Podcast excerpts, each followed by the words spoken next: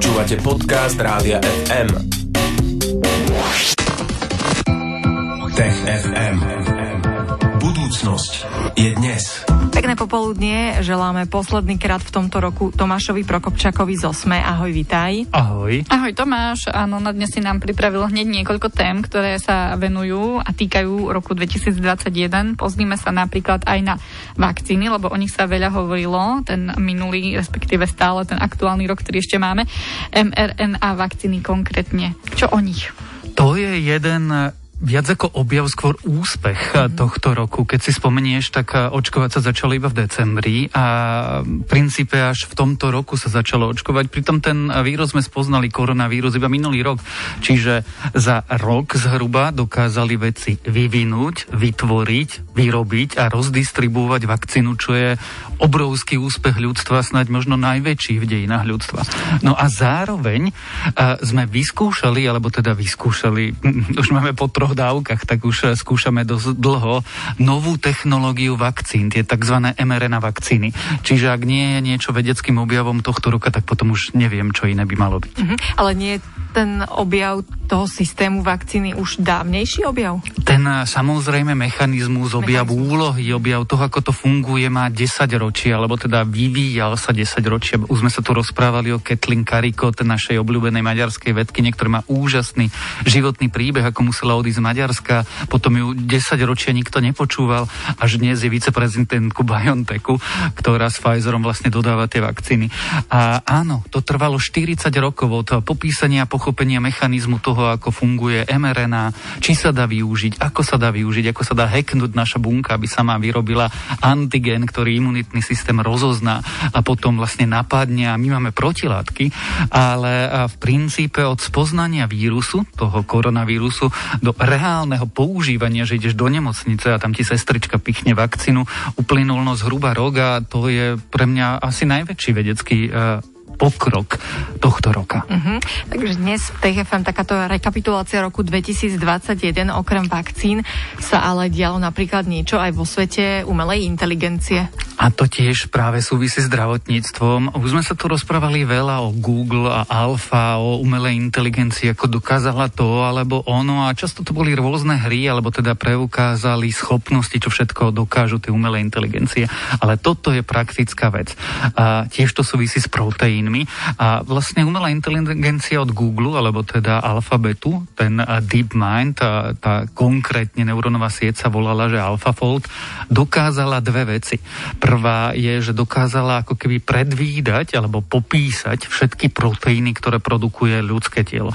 Proteíny sú vlastne všetko, čo sa deje. A pôsobia ako signály, odozdávajú informácie, používame ich na vytváranie ďalších vecí. Jednoducho je to ten mechanizmus, ako naše tela fungujú, ale tých proteínov sú stá tisíce. A to doteraz sme vedeli len buď pozerať mikroskopom, alebo veľmi obtiažne simulovať. Ale teda tá umelá inteligencia dokázala prakticky všetky proteíny v ľudskom tele popísať. To je ten prvý ako keby pokrok. A ten druhý, že žiaden z tých proteínov, z tých 350 tisíc nefunguje samostatne. Jednoducho oni medzi sebou interagujú a všelijak fungujú a robia rôzne veci jeden s druhým a tak.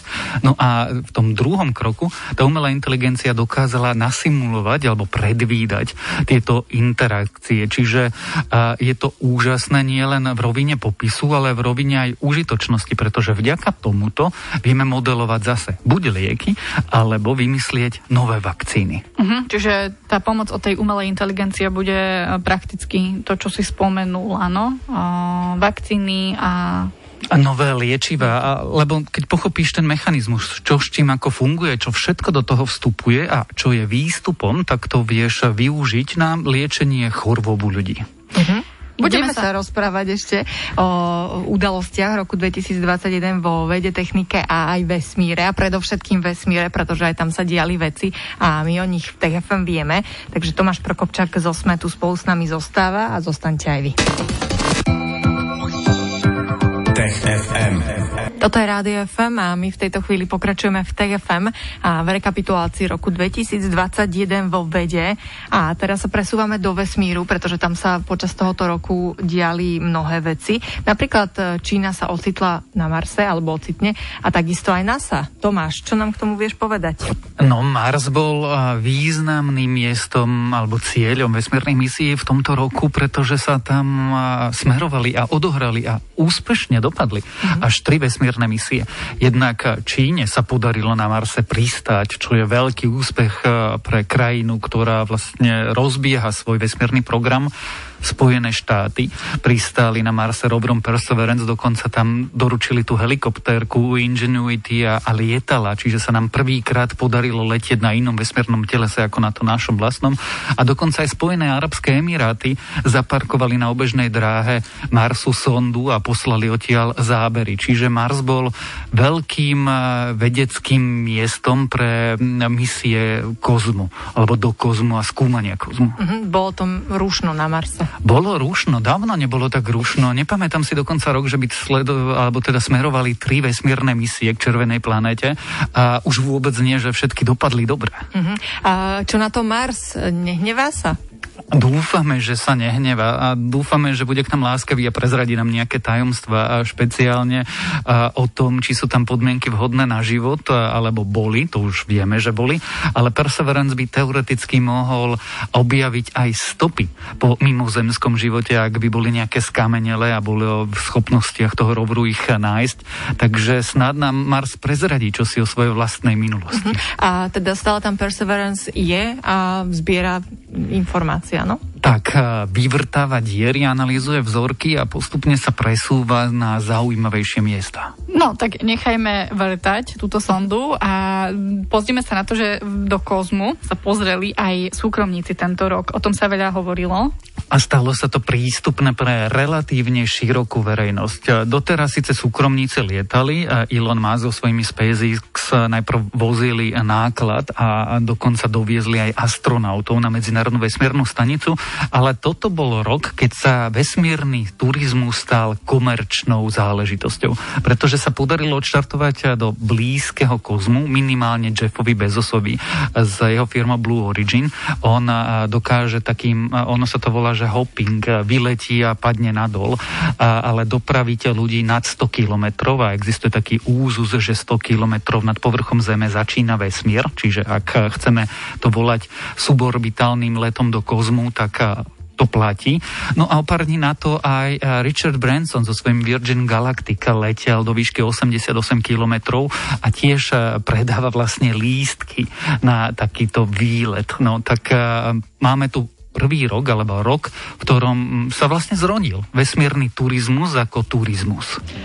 Fíha, e, to je celkom tiež veľká záležitosť. No a poďme uzavrieť aj tieto vesmírne veci roku 2021 a tá posledná zmienka bude sa týkať niečoho, čo sa udialo relatívne nedávno. No, odohralo sa to vlastne iba v sobotu a, a možno je to najvýznamnejšie, alebo v budúcnosti bude najvýznamnejšia udalosť vesmírna tohto roku. No konečne odštartoval vesmírny teleskop Jamesa Weba. Keď sme sa minulý týždeň v TFM o tom rozprávali, tak ja som bol taký opatrný, pretože tá misia má 25 rokov, už mala štartovať v roku 2006, potom sa to strašne veľakrát odkladalo, mala stať pol miliardy amerických dolárov, nakoniec stala 10 miliard amerických dolárov celá tá misia a hovoril som, že kým ju neuvidím odštartovať a nebude v kozme, tak neuverím, že ten teleskop v kozme je.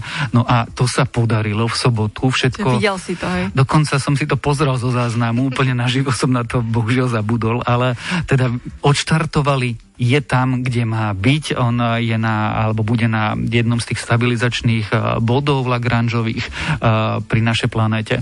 A teraz sa rozkladá, to je také origami, čiže to chvíľku trvá, kým sa rozloží. No a potom snáď začne robiť vedu a výsledkom tej vedy môže byť napríklad aj objav mimozemšťanov uh, na inej planéte. Uh-huh. A koľko to bude trvať, kým sa rozloží to origami? To bude trvať mesiace, potom musí chladnúť ten teleskop a potom budú budú posielať testovacie snímky, čiže bude sa porovnávať s niečím, čo už vieme, ako vyzerá.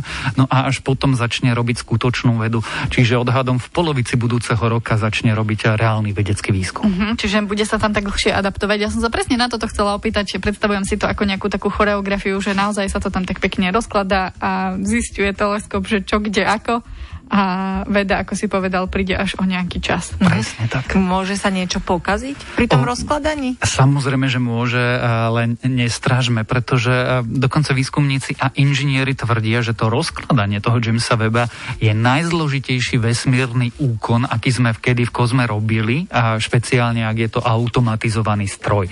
Že teda nie je človek, astronaut niekde a opravuje, ako opravovali kedysi Hubble vesmírny teleskop.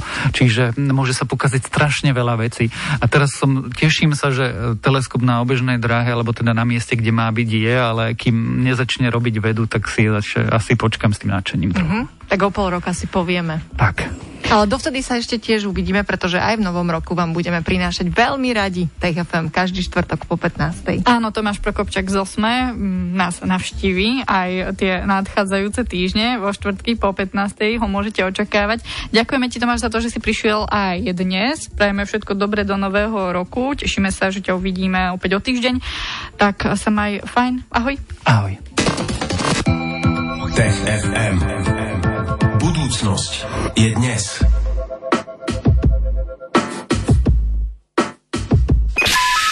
Stream, živé vysielanie a playlisty nájdete na www.radiofm.sk.